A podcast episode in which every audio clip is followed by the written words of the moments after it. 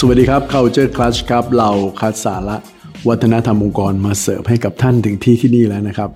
เวลาเราพูดถึงเรื่องการสร้างวัฒนธรรมองค์กรเนี่ยก็มีโอกาสได้ย้ำกันเสมอครับว่า คนที่มีบทบาทสำคัญที่สุดเลยนะครับ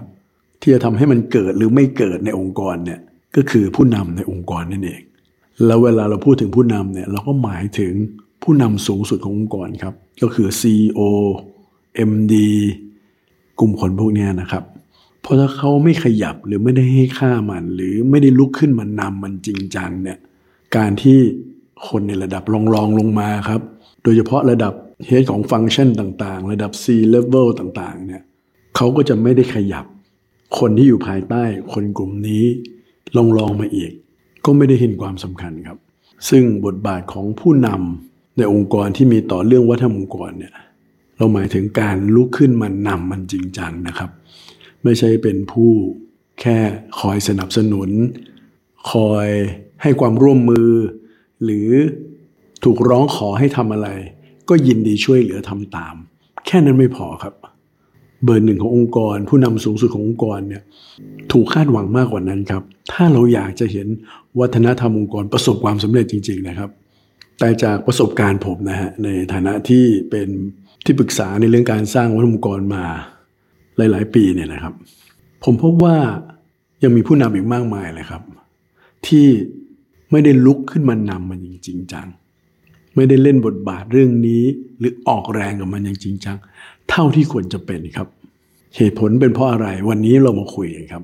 มีอยู่ 5 ประการด้วยกัน อันแรกเลยนะครับ ขาดความเข้าใจ ขาดความตระหนักรู้ถึงความสำคัญของมันนั่นเอง เราต้องเข้าใจก่อนครับว่าผู้นำสูงสุดขององค์กรเนาะผู้นำสูงสุดขององค์กรเนี่ยมักจะเติบโตมาจากสายงานหลักๆ ที่เป็นฟังก์ชันสำคัญสำคัญนะครับ ไม่ว่าจะเป็นเรื่องของ Marketing Sales Finance Operation ต่างๆ พวกนี้ เพราะฉะนั้นเขาก็จะมีความชำนาญมีความสนใจ ในเรื่องที่เขามีความถนัดเป็นทุนเดิมอยู่แล้ว และนี่อาจจะเป็นเหตุผลส่วนหนึ่งด้วยที่ทำให้เขาถูกเลือกขึ้นมา เป็นผู้นำ ขององค์กร และตรงนี้แหละครับมันก็ทำให้เขามีความแนวโลดดาวไป ในเรื่องพวกนั้น นี่พอหลุดจากเรื่องนั้นแล้วสมมุติว่าผมเป็น CEO ที่เติบโตมาจากสายของ Marketing ผมก็ต้องมาออกแรงในเรื่องของ Finance ออกแรงในเรื่อง Operation ออกแรงในเรื่องอื่น ๆ ที่อาจจะไม่ใช่ความถนัด แต่ดั้งแต่เดิมของผมถูกไหมแค่นี้มันก็ต้องใช้แรงเยอะมากแล้วเพราะฉะนั้นความสนใจ หรือแม้กระทั่งความเข้าใจว่าธุรกิจเนี่ยมันต้องถูกขับเคลื่อนไปด้วยฟังก์ชันสำคัญพวกนี้ต่างหากมันจึงอยู่ในวิธีคิดของเขา มันอยู่ในการโฟกัสของเขาเป็นหลักนั่นเอง แล้วก็อาจจะยังไม่ได้เข้าใจว่าคำว่าวัฒนธรรมองค์กรคำว่าความผูกพันของคนในองค์กร หรือดินามิกส์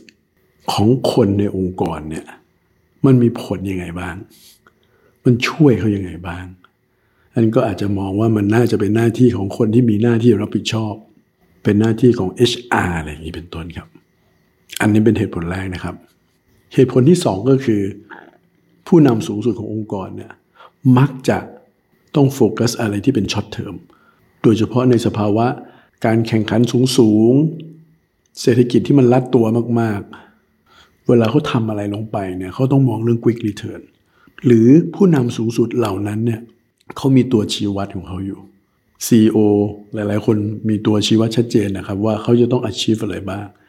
และหลาย ๆ ครั้งเนี่ยในตัวชี้วัดเหล่านั้น มันไม่มีเรื่องวัฒนธรรมองค์กรอยู่ด้วย โดยเฉพาะ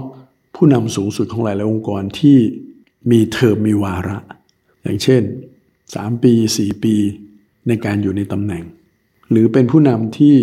ถูกคัดสรรจากคนข้างนอกเข้ามาอันพวกนี้ก็จะมีโจทย์มีเป้าหมายของตัวเองอยู่แล้วครับ ที่จะต้อง achieve อะไร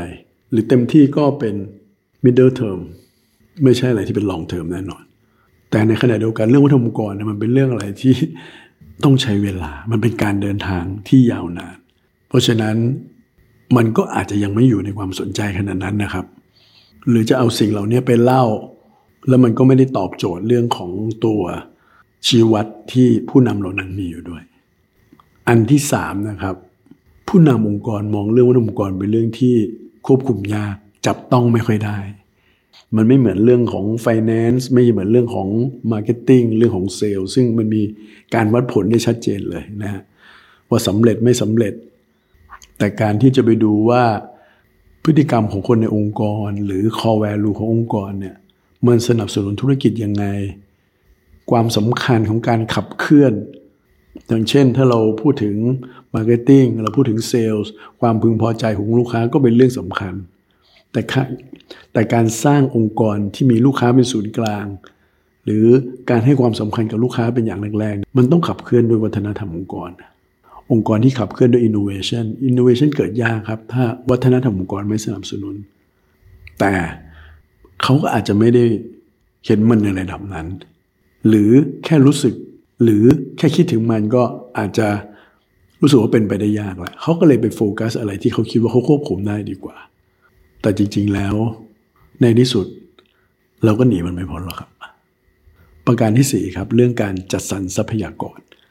องค์กรเนี่ยมีทรัพยากรจำกัดนะฮะและนี่คือหน้าที่ของผู้บริหารที่ต้องมาบริหารทรัพยากรไม่ว่าจะเป็นเงินทองเวลากำลังคนหรือ attention ของตัวเขาเองก็ตามเนี่ยต้องวางอย่างเหมาะสมในมุมของเขา อันนี้มันก็ขึ้นอยู่กับเลนส์ของผู้บริหารแล้วครับว่าท่านให้ค่ากับเรื่องอะไร องค์กรที่ให้ความสำคัญกับ performance มาก ๆ ก็มักจะทุ่มไปในเรื่องของอะไรก็แล้วแต่ที่มันขับเคลื่อนผลลัพธ์ออกมาได้เลยมากกว่า การตัดสินใจที่จะจัดสรรทรัพยากรก็จะมุ่งไปที่ตรงนั้น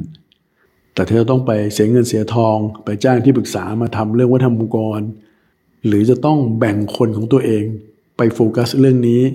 หรือผู้บริหารระดับรองลงมาต้องแบ่งเวลาไปทำเรื่องนี้เนี่ยตัวเองก็อาจจะรู้สึกว่ามันเป็นเรื่องที่ได้ไม่คุ้มเสีย ซึ่งต่างๆเหล่านี้อาจจะเกิดจากความไม่เข้าใจด้วยนะครับ ถึงความสำคัญหรือกลไกในการทำงานของวัฒนธรรมองค์กรแล้วก็ประการสุดท้ายเป็นเรื่องของสไตล์ครับ ผู้นำบางคนโดยพื้นฐานอาจจะเป็นคนที่ใส่ใจเรื่องคนอยู่แล้ว เชื่อเรื่องคนอยู่แล้วว่า จะเป็นกลไกสำคัญเป็นเครื่องจักรสำคัญเลยครับ ในการที่จะขับเคลื่อนให้องค์กรประสบความสำเร็จได้นั้นถ้าผู้นำที่เป็นแบบนี้ โดยธรรมชาติก็อาจจะสนใจเรื่องวัฒนธรรมองค์กร แล้วก็ทุ่มเวลาจะสรรทรัพยากรให้กับมัน แต่บางคนอาจจะไม่ได้เป็นแบบนี้นะครับ เป็นคนเก่งงาน แล้วก็